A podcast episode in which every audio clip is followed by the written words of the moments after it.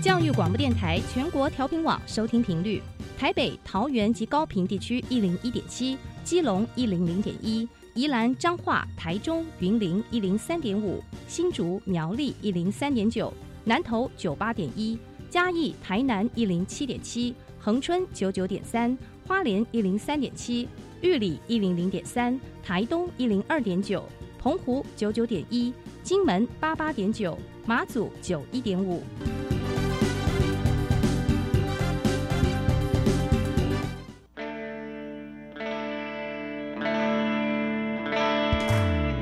命时时有惊喜，生活处处是学习。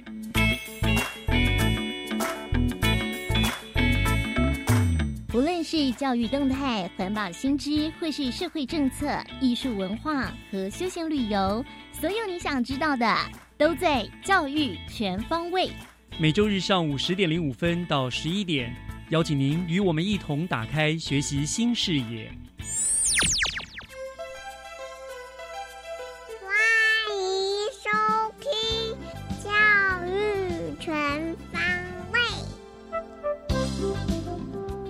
早安，各位亲爱的听众朋友们，欢迎收听六月十八号的教育全方位。我是岳志忠，又是一个美好的星期天早上。听众朋友们，你们都有些什么样的计划呢？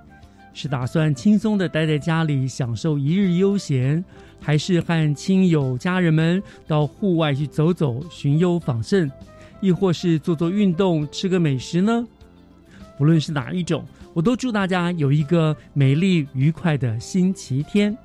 那么现在呢，就让教育全方位先陪您度过这五十五分钟吧。首先，请听学习加油站。学习加油站，掌握资讯，学习加值。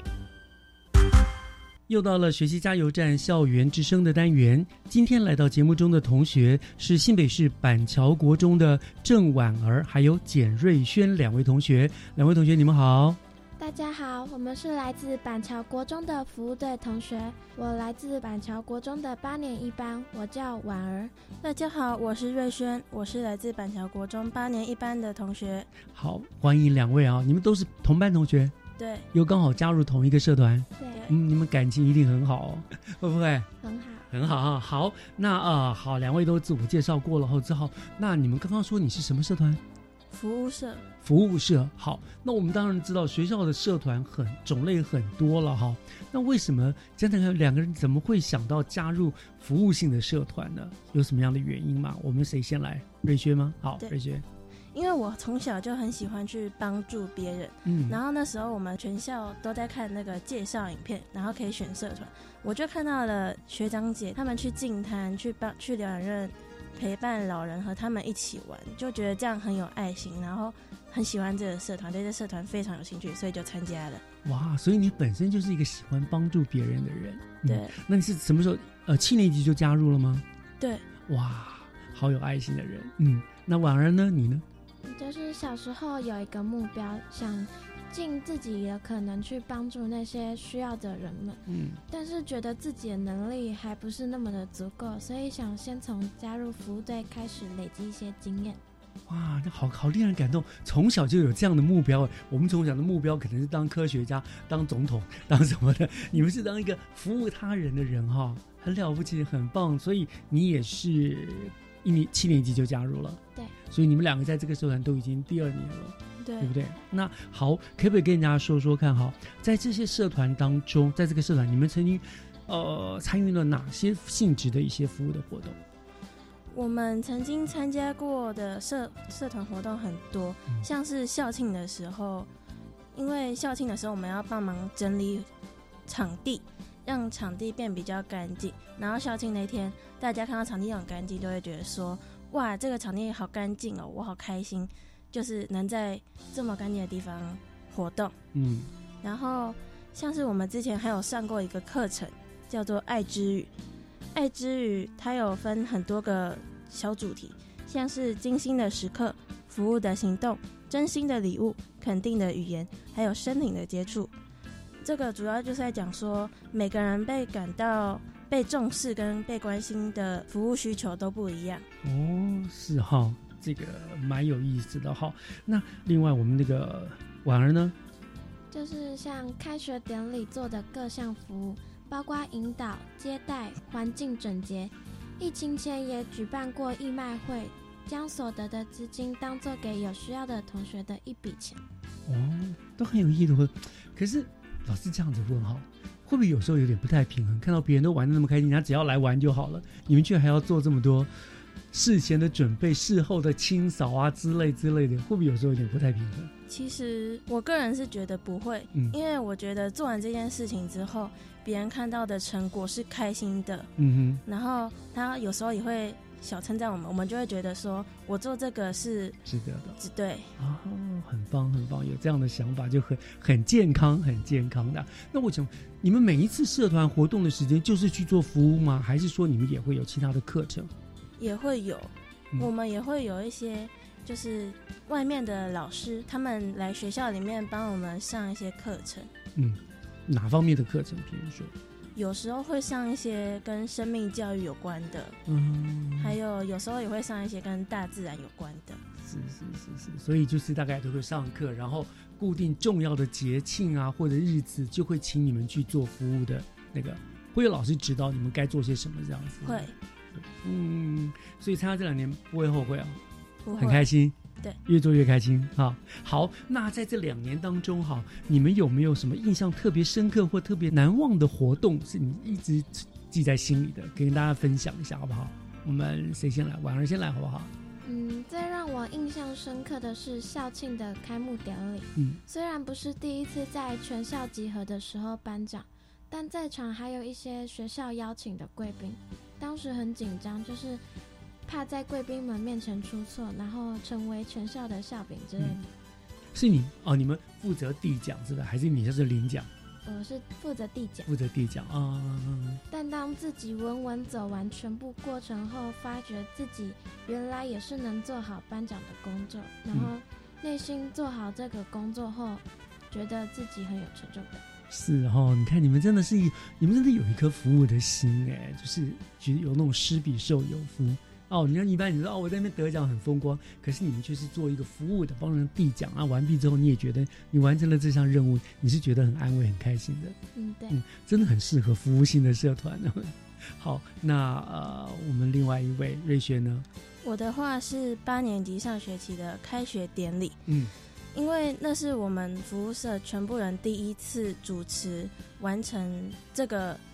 全校性，就是全校所有人都在的这种大型活动，而且加上我是主持人之一，所以就是很怕都会把那个流程不小心念错，嗯然后出错这样子。嗯，结果呢？最后就是稳稳走完，然后因为有很多老师在旁边鼓励，嗯然后就是当然还是会紧张，但最后完成的时候就会觉得说，好像其实也还好。嗯那像这些活动，你们参与这些活动是学校找你们的，还是说你们都会主动跟学校说，好，我要参与，我要做参与这个活动，这个活动我要由我们来办了，我们来来服务，是怎么样的？我觉得其实好像学校找的比较多一些，对，就学校有这个活动就需要去找你们了，对不对？因为你们有这种服务性的社团，对所以你们也都是大概都是很乐意的去接受这样的服务。对，哦，所以像学校重要的庆典、校庆啦、开学啦或什么，你们都一定会在场。一定会。所以你们也有点类像是类似童子军的一种服务性质了，有没有这种感觉？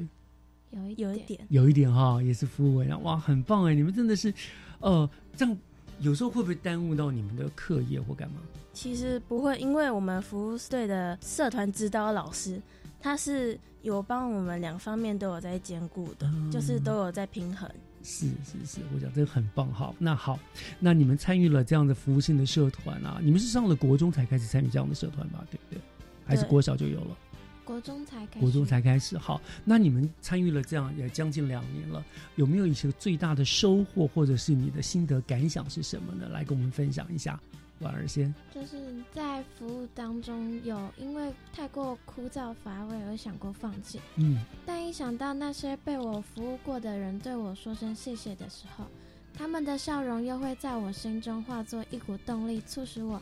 更加坚定加入服务队的决心。嗯，嗯很棒啊，这是很好的回馈。好，嗯，对。好，那呃，瑞轩，我自从参加了服务队之后，我就是觉得我自己一直在成长，然后收获也很多。像是因为我小时候是有一点社恐，不太敢在很多人的面前说话。嗯，可是到现在，因为我主动，我想要突破那个恐惧，所以我选择了参加负责司仪这个位置。然后我变成司仪之后，就是一直在突破我自己，嗯先从小小的八年级全部人开始，最后到全校都在，然后所以到现在。我就可以很自然的站在讲台上或是舞台上表现自己。很棒，很棒，真的，你看人家说施比受有福，就是当你们在服务别人的时候，其实你们自己得到了很大的收获跟成长，对不对？对，嗯，我想真的是很棒，这个就是福报哈。好，那你们现在参加这样这种服务性的社团，你们又说你们就很喜欢呃去服务别人，那么未来呢？未来这个你们还会以服务人群作为一个努力的一个目标吗？会以它当做目标，嗯然后同时也会向自己的兴趣发展，就是两边一起。所以有可能将来也会是某种社工啦，或者是从事社会服务的一个工作，可能会是这个方向。对，哦，那婉儿呢？就是有可能把它当做一种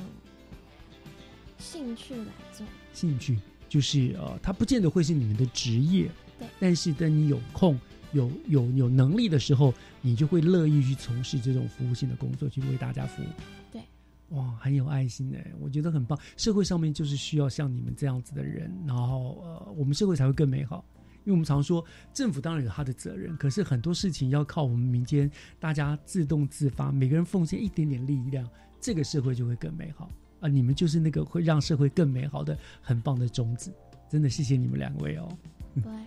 好，我想今天我们就非常感谢我们板桥国中的呃郑婉儿跟简瑞轩两位同学来跟我们分享参与社团服务的经验跟心得，非常谢谢你们哦，两位新美人更美的同学，谢谢。谢谢。接下来请听教师小偏方。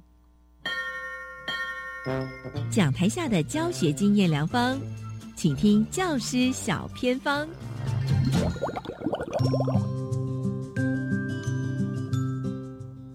的听众朋友进入今天的教师小偏方，我是季杰。今天呢，来跟大家分享，有一所学校在生生用平板的配备到校之后到位之后呢，用教师社群的力量推动，真的全校有百分之八十以上都是用平板进行教学跟学习哦。今天很开心邀请到的就是板桥海山阁下。我们教务处的资讯组长吴瑞福组长跟我们分享学校怎么做。Hello，组长您好。琪姐你好，听众朋友大家好，我是海山国小的吴瑞福资讯组长。好，组长想问一下哦，为什么海山国小在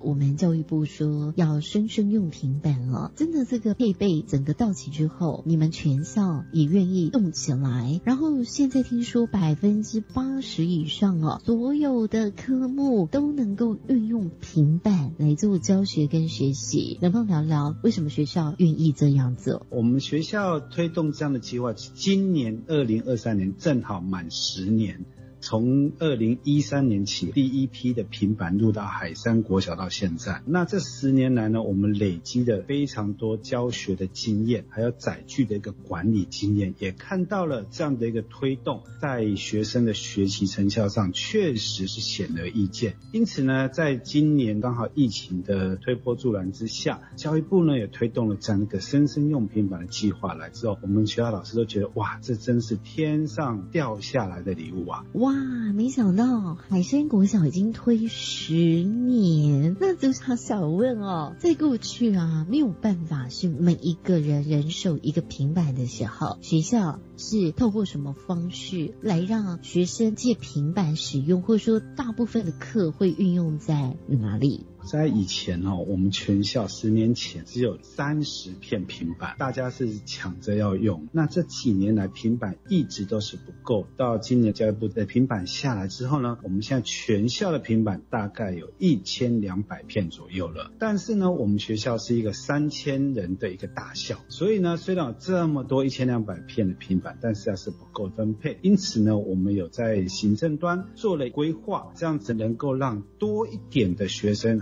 老师来使用这样的平板。譬如说，我们就会去推动，希望老师呢能够去学习他需要的一些平台或是 APP，甚至呢通过。我们新北市教育局它智慧种子教师的认证，甚至教育部的一些讲师的培训。那当我们老师取得这些证照之后，我们会优先的把这些平板放置在这些老师的班上，或者是科任老师就让他带着这些平板跟着他到各班去做使用。所以呢，就是这样子的情况之下，我们全校。几乎每一位孩子从一年级到六年级，大概都会有使用到平板的经验。我们有估算过，大概有四成的孩子，他们是几乎两天甚至一天都会使用到载具，在他的学习的历程上面。而且我发现海山国小是非常有规模啊，这个老师都很用心，因为你们是有社群老师们的部分哦，而且大家都很努力的专业精进，甚至可以。以跨域共备，可不可以告诉我们你们怎么做？在跨域共备这部分，是我们海山国小最引以为傲，也是最重视的一件事情。为什么呢？在海山，我们觉得老师的专业是学校最重要的一个资产，因为老师有了专业，他才能够教学自主，也才能够成就学生。而且每位老师都有他不同的专业教学能力，所以呢，在行政端，我们做了一件事情，先营造一份。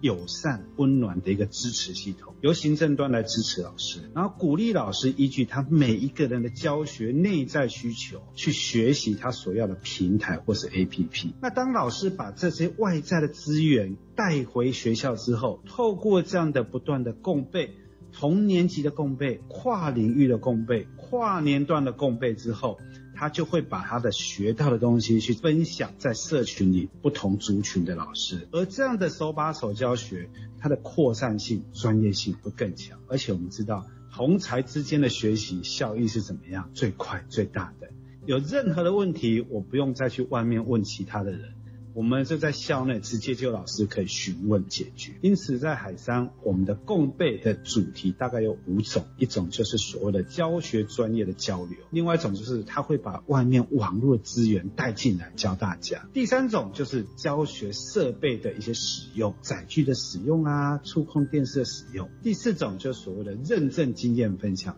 我们老师通过认证之后，不是就这样子哦，他会告诉其他老师怎么样可以再通过认证，就是会一个带一个，一个带一个这样子。最后呢，就是这些载具啦，或是充电车这些设备，它怎么去做维护？那这些就是我们海山的一个共备的内容，很珍贵的一个教学历程记录。那组长为什么在海山国小可以成为这样子很棒的风气哦，让老师都愿意主动来做投入一起。来推动这件事情，也让我们的设备的效能是发挥到极致。我想，我们海山的老师真的都非常的优质，他们最大的期盼无非就是两件事啊，一个就是刚才所提到自我专业的成长的一个要求，第二个。就是学生，就像他的孩子一样，他希望这些学生在他的指导，在他的教学这几年之下，能够有所成长。在他的数学科也好，英语科也好，国语科也好，能不能透过这些载具、这些科技工具、这些网络上资源的协助，来让他的孩子的学历是有所成就？啊，尤其呢，我想举一个很特别的例子。我们知道，在学校呢，都有一群比较弱势，在学习上比较弱势的孩子，我们称为学习辅助。班这些学习辅助班的孩子在海山，我们会透过老师使用这些载具或平台的帮助，让这些孩子了解自己的之前哪些知识节点啊没有学好，然后自己去自学。老师教你怎么样去看这些平台上的影片，看完这些教学影片之后呢，做一些练习题的检核。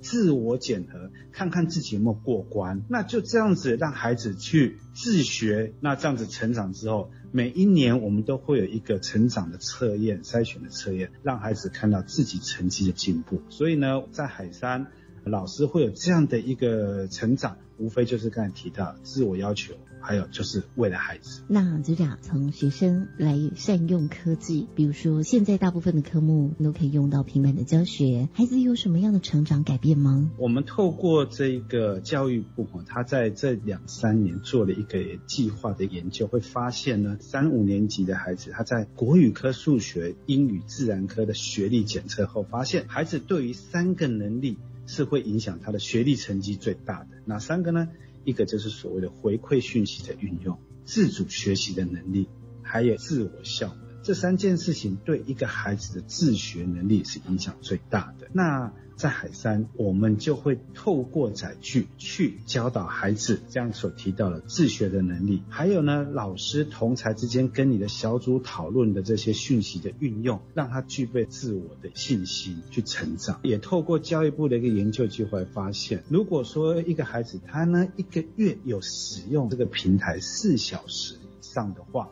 他的一个学历检测成绩比没有在使用这些科技平台的帮助。会成长的成绩会有至少二十趴以上，这是教育部他们这个计划研究出来一个成效。那所以呢，我们就会得到一个结论，就说这个孩子啊，自学的一个能力越高，平台使用的时数多，他的学习成效就会越高。谢谢吴瑞福组长，让我们知道，其实达到生生用平板这件事情，把设备发挥到极致是做得到的，就在。海山国小，而且透过教师社群的专业的力量哦，今天呢也非常谢谢海山国小吴瑞福组长精彩的分享，感谢您。好，谢谢。以上就是今天的教师小偏方，我们先休息一下，等一下回来，请锁定由岳志忠老师主持更精彩的教育全方位。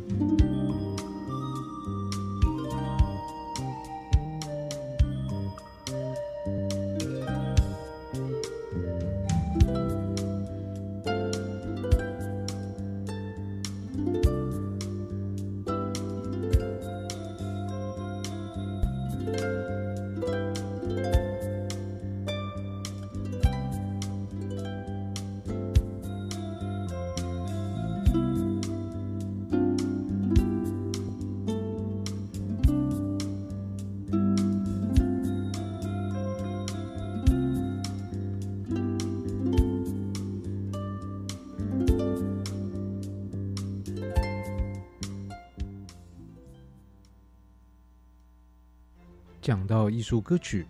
该怎么说呢？实在一言难尽。那就请收听艺术歌曲的世界吧。每首歌都不长，就像品尝一个精致的甜点，听着音乐，欣赏各国的诗，从德文、法文、西班牙文、英文到中文，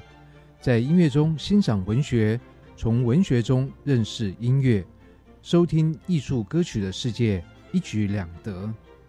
你知道学产地的租金是做什么用途吗？就是提供弱势学子助学金及急难救助金。所以租用学产土地还可以助学。现在有学产土地招租吗？有，位在各县市的学产土地可供建筑用地正招租中。相关招标资讯可参阅教育部全球资讯网便民服务学产基金资源区标租公告讯息。我有兴趣看，现在就上网阅览。以上广告是由教育部提供。大家好，我是内政部移民署组长黄玲玉。政府为了解新住民在台生活相关需求，作为推动各项服务措施之参考，将于今年六月到十月间进行新住民生活需求调查，由佩戴识别证的访员进行访问。如有疑问，请洽询零二二三三一五一三三分机六零一到六零四。以上广告由内政部移民署提供。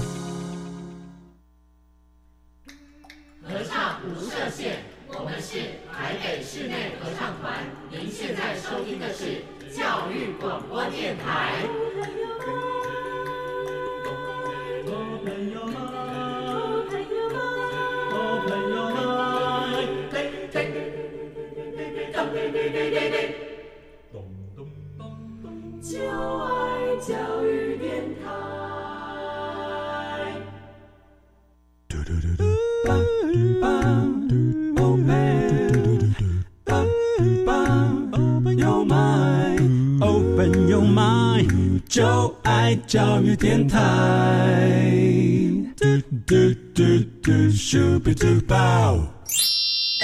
打开您的幸福生活新视野，请听学习城市万花筒。您正在收听的节目是教育广播电台《教育全方位》，我是月志中。节目的后半段又来到了学习城市万花筒的单元。嗯，我想近年来呢，呃，民众对于健康饮食的观念可以说是普遍的提升了，那也带动了这个食育课程逐渐成为学校课程延伸的一个重要的教育议题了。那么今天万花筒的单元呢，我们就邀请了新北市在食育教育推动非常用心，而且很有成就的永平国小唐永安校长来到我们的节目当中，和大家分享永平国小永平好时光食育 MRT 这个特色课程的内容。我们欢迎校长，校长您好。呃，各位听众大家好，我是永平国小校长。唐永安，大家好，是非常感谢校长今天亲自拨空来到我们节目当中哦。那校长今天您要为大家介绍的就是有关于永平国小的食育教育的推动跟成果嘛？哈。不过我想，那一开始是是不是先请校长跟大家说明一下，永平国小为什么会推动食育教育，有一个什么样的来龙去脉嘛？是，好，首先呢，呃，关于永平国小的食育课程哈，大概也推动。将近十年以上了啊！那首先要感动呃，感谢这个食育教育的推手啊，我们学校退休的尤素珠尤老师啊，他过去也担任过学校的呃教师会的理事长啊，现在也是我们新北市教师会呃国会组的伙伴啊。十多年前呃由他来发动呃在学校组成一个生命教育的呃工作坊啊，那带领了一些。老师，啊，那透过一些呃相关的健康饮食来设计食物，来制作食物，就由这个地方来呃缘起，啊，逐步的呃越来越完整的一个课程的呈现，啊，那到现在已经有呃十年多的历史了。哦，原来所以所以是哎，你看这个。不要说什么老师可能力量很小，可是很有很多事情就是往往一个老师他就带动了一个很很了不起的一个政策了之类的哈。是，确实到现在十多年都是呃素珠老师来协助我们学校推动这个课程。那初呃初期当然是以推动呃学生的一个健康饮食哈，所以我过去一段时间也常讲，我们永平的孩子啊，我们也许不会呃种菜养鱼啊，但是我们知道怎么吃最健康，在健康在，尤其是特别是永平国小是一个都会型的一个学校，是啊，所以这样这方面的一个课程需求，我想是存在的，嗯啊，尤其是近几年来，呃，食安的议题频传，啊，那这个对于未来学生。呃，国民身体的一个健康素质的推动，我想从小扎根是非常重要。是没错，的确是这个这个这次就我说我们就开始就说，现在已经被大家普遍的重视了嘛，所以是个很重要的议题。那从小在学校教育扎根，我想那是一个最实在的做法了哈。那呃是这样，因为我也听说贵校你们你们对食育教育很有一个特色，就是你们有所谓的这个食育教室，对不对？而且不止一间，还盖了两间。上次是不是跟大家说明一下？这个为什么会盖这个食欲教育？就是一般不是在上课里面老师讲讲就好嘛？你为什么为什么还特别新建这个教室？好，这两间的食欲教室，我想应该是全台湾，我想学校教育里面，呃，在推动食欲课程里面最好的一个设备了啊。那这要感谢，呃，第一间的食欲教室就大概十年前，呃，建制起来的啊。要感谢我们林腾蛟次长哦，啊，当时他在新北市教育局是。担任局长的时候，补助学校做这样的一个建制。是，那第二间啊，就是我们现任的呃这个明文局长啊，来补助学校来建制第二间啊。那会有这样的需求，我想，呃，我刚刚前面讲，呃，十多年前这个老师组成的这个生命教育的工作坊啊，当时候也发现，除了课程之外，其实还是要带领学生呃做一些课程的。呃，实际操作是这样子一个完整的课程学习，呃，会对学生的印象比较深刻啊。所以那时候，呃，初期的时候，在没有食育教室这样的呃设备，其实这些工作坊老师都是带着食材到教室去，带着学员实做啊。所以有了这样子的一个呃开端之后啊，后来学校就呃跟教育局来商量。建制的第一间食育教室，所以里面有非常完整的这个相关的呃烘焙或者是呃这个食材调调调理或者食物制作的一个相关的设备都很都有。是啊，那到了近期呃。我们将这个食育教育纳入一零八课纲里面的校定课程，嗯哼，啊，这个是永平国小校定课程的其中一种，就是刚刚呃岳老师所讲的食食育的 MRT 的课程，哈，那在这个课程里面，呃，我们又加进了思考了要建制第二间的食育教室，啊，那主要是要推动。呃，除了学生在这个第一间教室做食物的料理之外，好，那我们也希望有第二间食育教室来培养学生的用餐礼仪的课程啊。好，所以他既能够这个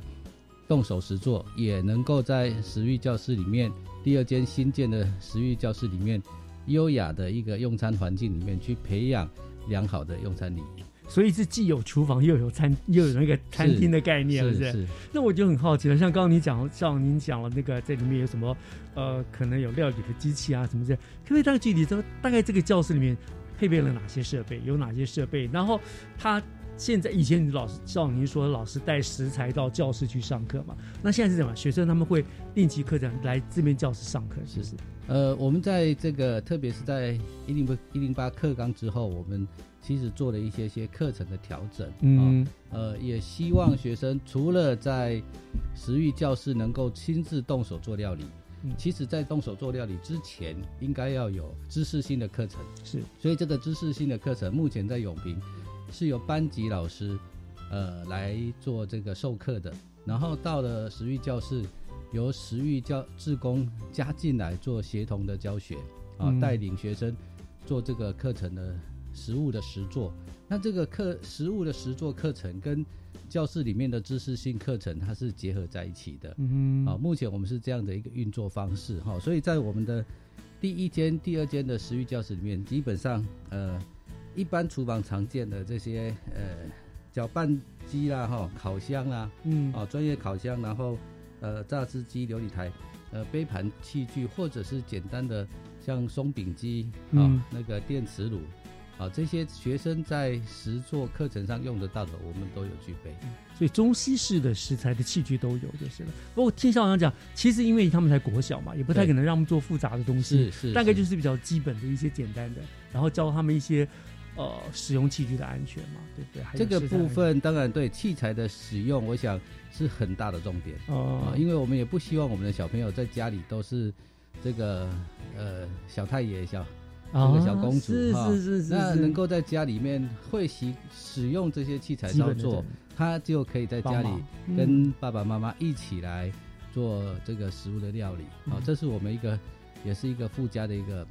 对对对效益。这像我这样讲，我觉得真的时代变了。以前啊，我们古书上面说“君子远庖厨”，啊对不对是？我们跟你讲，可是现在，可是又有一句话，另外一句我觉得说的更好，就是“治大国如烹小鲜”，对不对？就是你要把事情，你要那个这个，你就是从这种小小的事情上面，比如说你可以处理，会有使用这些机器，你可以去做一些简单的料理，其实对对学生很多素养的培养都是很重要的。所以我们这个课程的内容哈、这实作内容，呃，有两个特色啦。嗯一个是我们是推动素食教育，哦，蔬所以就是蔬菜的对所以学生在这个呃食育教室里面所用的食材，基本上是素食方面为主。嗯嗯这是第一个我们推动的特色。第二个是我们希望这个呃，除了刚刚我讲它跟实作实知识性课程能够结合之外，也希望学生能够在学校将所学会的技能带回家能展现。所以我们不能够设计太过于复杂的这个实作课程，而是希望他在家里也可以同样的复制，然后跟他的家人一起分享。对，没错，而且现在继子教育越来越受重视了，说不定小孩子他从小自己有了这些基本的概念，有的人可能他真的就对厨艺有了兴趣，他这将来到了升国中、高中，他有更多的选项，对不对？他说不定就会走厨师，呃说不定台湾就出现第二个江正成啊之类的了哈、这都是一个很重要的扎根工作。是是没错，是是是，好，那当然除了这个食育教室之外，今天校长更重要来的是要跟大家讲，我们刚刚讲学校的一个特色的课程，就是所谓的食育 MRT 校定的课程嘛，哈，那是不是校长可以跟我们介绍一下哈，何谓这个食育 MRT？MRT 我们大家就想就是那个地铁嘛，捷运嘛，哈，呃，这个食育的 MRT 其实发想在于，呃，我们永平国小的门口哈、未来即将有一条捷运万大线对对对通对对车对对。那它就是呃这个永和永平国小站，嗯。就在我们校门口，出入口就在校门口两侧。啊，所以我们学校在拟定呃校定课程的时候，其实除了有一有除了有另外一套这个 MRT 课程，去透过这个交通或者网络的脉络来协助学生呃认识自己、认识自己家乡，甚至于是认识整个系统的运作之外，我们原本的食育课程，我们也跟这个 MRT 的概念能够结合起来。嗯啊所以我们的食育 MRT 呃所谈的就是 meal，就是呃食物的部分啊，怎么样去让学生呃去学习制作啊，这个刚刚我讲蔬食啊那可以食用的食物。第二个就是呃 reduction，就是减量的部分。嗯，哦，呃，希望透过减少跟饮食相关的使用与消耗，如例如这个减少碳排放量，嗯啊等等，这个都是呃目前很主流的一个概念哈。我们也希望在课程里面带学员去认识。好，那第三个部分呃很重要，就是 treasure，就是习食的部分。嗯啊，习食也是目前呃这个关于用餐这个饮食欲教育里面很重要的一个核心呐、哈。希望呃大家都能够珍惜呃食物，然后能够呃重视环境啊食材对环境的生产的影响。是，所以所谓的食育 MRT 很简单的哈。第一个，你又配合了学校的在地的一个特色，有一个学捷运这样将将来那个地方开通。另外，它象征了包括了蔬食，包括了跟环保有关的减量，还有习食。我想这个这个讲起来是食育教育，可是它其实包含了很多很多的内容在对内。好，好，那聊到这个地方上，我们先稍微休息一下，听一段音乐。回过头来呢，我们再进一步的让大家来认识一下，譬如说 MRT 这个课程在学校到底是怎么实施的，好不好？好，谢谢。我们稍后回来。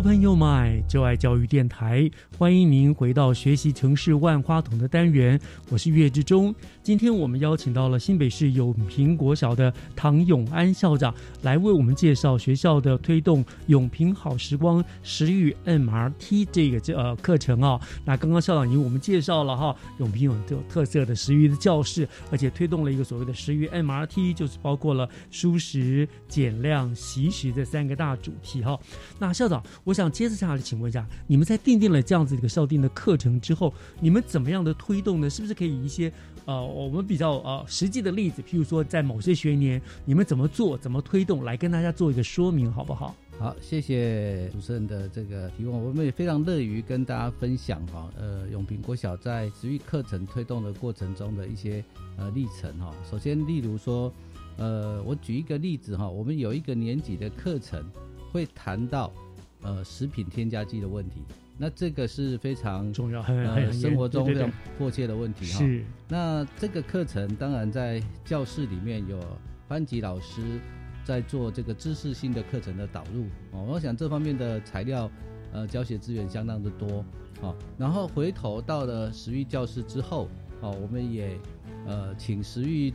志工老师啊来呃设计课程，让学生能够体会到。呃，譬如说我们在做某一个糕点的时候啊，我们有添加这个可以食用的呃这个食物添加剂，跟没有添加用天然的食材做的，啊，通通通让学生自己制作一遍，啊，然后他自己来品尝之后，呃，可以发表他的感想，啊，当然最后他可能会发现说，哎，呃，没有做食品添加剂的也很好吃啊，啊，如果能够得到这样一个预期的结果。那我们就可以引导学生说，那我们是不是在日常生活中就尽量去选择，呃，添加剂比较少的食品或食材？嗯，用这样子的一个脉络来贯穿整个课程。是是是，非常有趣哈。就是你看，又又在这食安上面，也就非常非常的重视，就避免我们都是用讲的，嗯，让学生听。对对对对对。所以像你们是不是这个，譬如说，呃，一个每一个年级啦，可能排练那课。到时候就把这个班上同学带到食育教室，以食育教室在上课为主，然后顺便灌输他们这样的一个教学。是因为永平国小有近百班的规模了，对，那我们呃一到六年级的班级都有做这样的课程，然后包括我们幼儿园，我们也向下延伸去做这样子的一个课程啊，所以。目前我们是呃，因为食育志工老师的培训哈，也这个需要耗时费力哈，所以目前我们是每一年呃每一个班级都有一次的机会进到食育教室去做课程。啊，好那。呃，至于说知识性的课程，就在教室上比较不受限。那我猜学生一定都很期待那个食育课的那个，这个是学生印象最深刻的一个课程。我想真的是这样子，因为是很难得的、很不一样的哦，所以印象会很深刻。好，那提到讲学生会很期待这样的课程哈。那像刚刚你也讲了，你们从民国一百年就设立第一间食育教育了，到现在推动了十几年了，对不对哈？那呃，可不可以跟校长讲一下，现在有第二间？整个上这个课，学生除了期待之外，有没有怎么样的一些回馈？包括老师啦、孩子们的回馈，是不是也可以跟大家跟大家分享一下？呃，我想这个课程哈，在学校实施之后，老师在教室里面，因为他是在实育教室做啊，那我们搭配的老师在这个教室的课程里面，也可以也有老师搭配是，呃，请学生将这样子的课程带回去家里啊，那同样的操作跟他的家人。邀请家人一起分享，然后做成呃完成老师所交付的学习单啊，然后回来再跟大家做分享。我想这个课程我也收到非常多家长的呃反应哈，就是说家长们非常喜欢呃我们学生学会动手做啊，然后能够呃跟家人分享。我想所有的这些呃重要的概念的学习都是要从。实践当中去获得啦，所以不断的去鼓励小朋友说啊，你要跟家人互动啊，你要懂得跟家人分享。没有实际上的做法，其实是很难巩固那样的概念。那我们学校是透过这样子，呃，非常简单然后容易操作的食育课程，让学生呃回家可以做，然后跟家人分享，所以得到家长也很多的呃非常好的一个回馈。我想应该是这样认同，对对。那有没有什么具体的跟像，譬如说，可能像说啊，像我学到了什么啦，或者是有没有这种这种具体的这个回馈的？好，我想呃，我们比如说我举例子，我们很常用这个米饭嗯来做课程，因为这个米饭的课程其实也是家里面很容易做的，对，好，所以现成的呃，我们有一个课程是这个呃三年呃二年级的这个创意的创意的饭团的一个 一个课程，所以在这个课程里面，呃，学生可以用各式各样的材料跟米饭，呃，不一定要做出传统这个三角包饭团啊对对或者是对什么而可以在盘子上去用这些食材去做出造型。哦这个课程我们就推动到家庭里面是很容易去做的。哦，妈妈爸爸只要帮忙，呃，准备好这些材料，跟小朋友讨论需要怎样的材料，然后可以跟我们小朋友一起来做。嗯然后做完之后，大家可以交换来 来品尝当天的早餐。这个在假日的时候很容易来推动的。一定很有意思，又促进了亲子的这个和乐啊、是，对。那老师对于这样的课程的话，他们呢应该也都很支持吧？那个才能够做这么多年。是，呃，因为我刚刚前面有提，永和是都会型的学校，嗯所以呃，对于食品营养、健康、安全、食安的议题，家长相对是相当重视的。嗯啊，那同时永平国小的午餐也是呃远近驰名，我们的学生吃了学校的营养午餐之后。可能会不太吃得惯外面的餐食 啊，这么好吃非常非常的好吃哈，很欢迎大家有空来品尝哈。所以，呃，在这样子一个条件之下啊，从过去素珠老师的这个带动之下，那学校老师也，呃，我们也办理过相当多场次的老师的体验活动，嗯哼或者是老师的这个关于这个食品营养的一些呃概念性的课程，所以老师们普遍也都认同这些事情是重要的。嗯就像我刚刚讲，永平的学生可能不会像呃偏乡的小孩会养鱼种菜，但是他们知道怎样吃对自己最健康，对家人最健康、这件事情，我想普遍也获得呃永平国小老师的认同，所以这个课程一路走了十年，在一零八课纲的时候，甚至扩大它的规模啊，每一周的呃每一学期的结束实施结束又有这个变多啊，这个就表示老师们是认同这样的课程。是，我想像你们老师当初设定这些课程，其实方向也抓得很精准。刚刚我就觉得像你讲说，不是教他们种菜养鱼，而是他们分辨食食品的安全。我想说，因为你们是都会学校，你不可能叫孩子在家里面去种菜去养鱼，因为就没有那个环境嘛，哈。但是我要知道我自己到底吃进了什么东西，安不安全，这个真的是很重要的。是对对对对对。好，那推动了十多年了，而且最近又陆续成立了第二间食育教育，可见的，再加上刚刚像您说，不管是老师啦、家长啦、孩子啦，对这样的课程都非常的肯定哦。那么最最后，大校长您说认为这个有没有国小的十月 MRT 后续它会推动的方向跟它的展望会是什么呢？是好，非常谢谢。就是呃，我我们目前哈，除了这个，我可以讲我们自己永平国小的这个食育课程的架构已经呃相当稳定。嗯不过，我想还是要透过不断的去修正，来让这个课程更完整。另外一个重点就是说，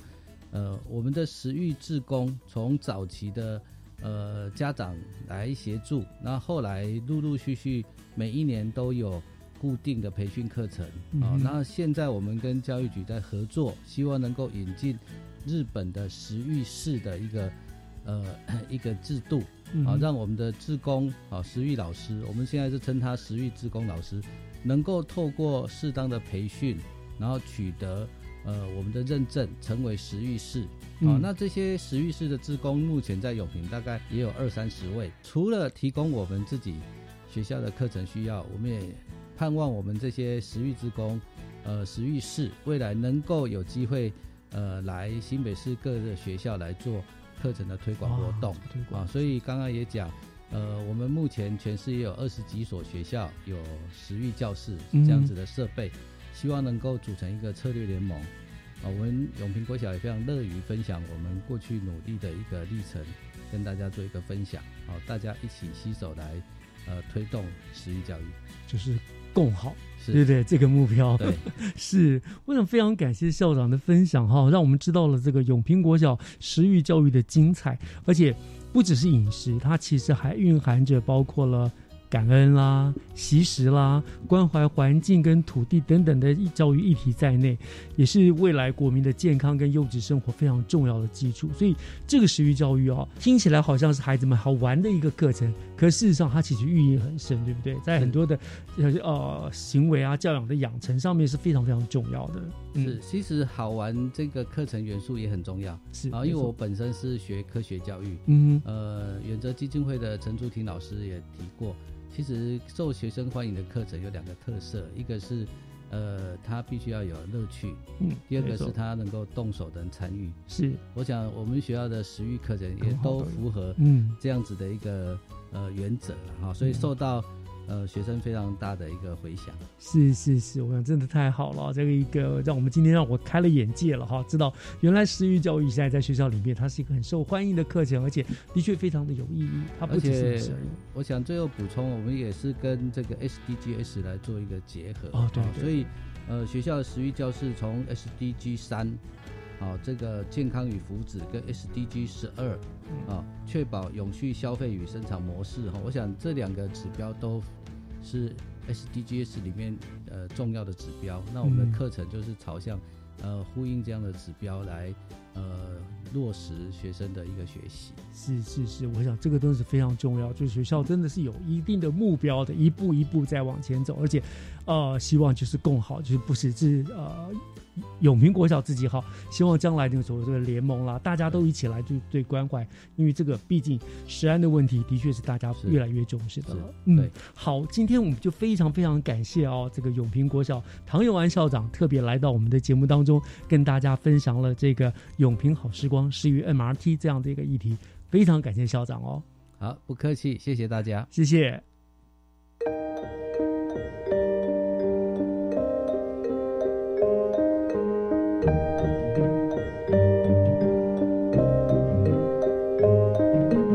感谢您收听今天的教育全方位，希望大家都是懂得惜福感恩的人。我是月之中，祝大家午安，我们下个礼拜见，拜拜。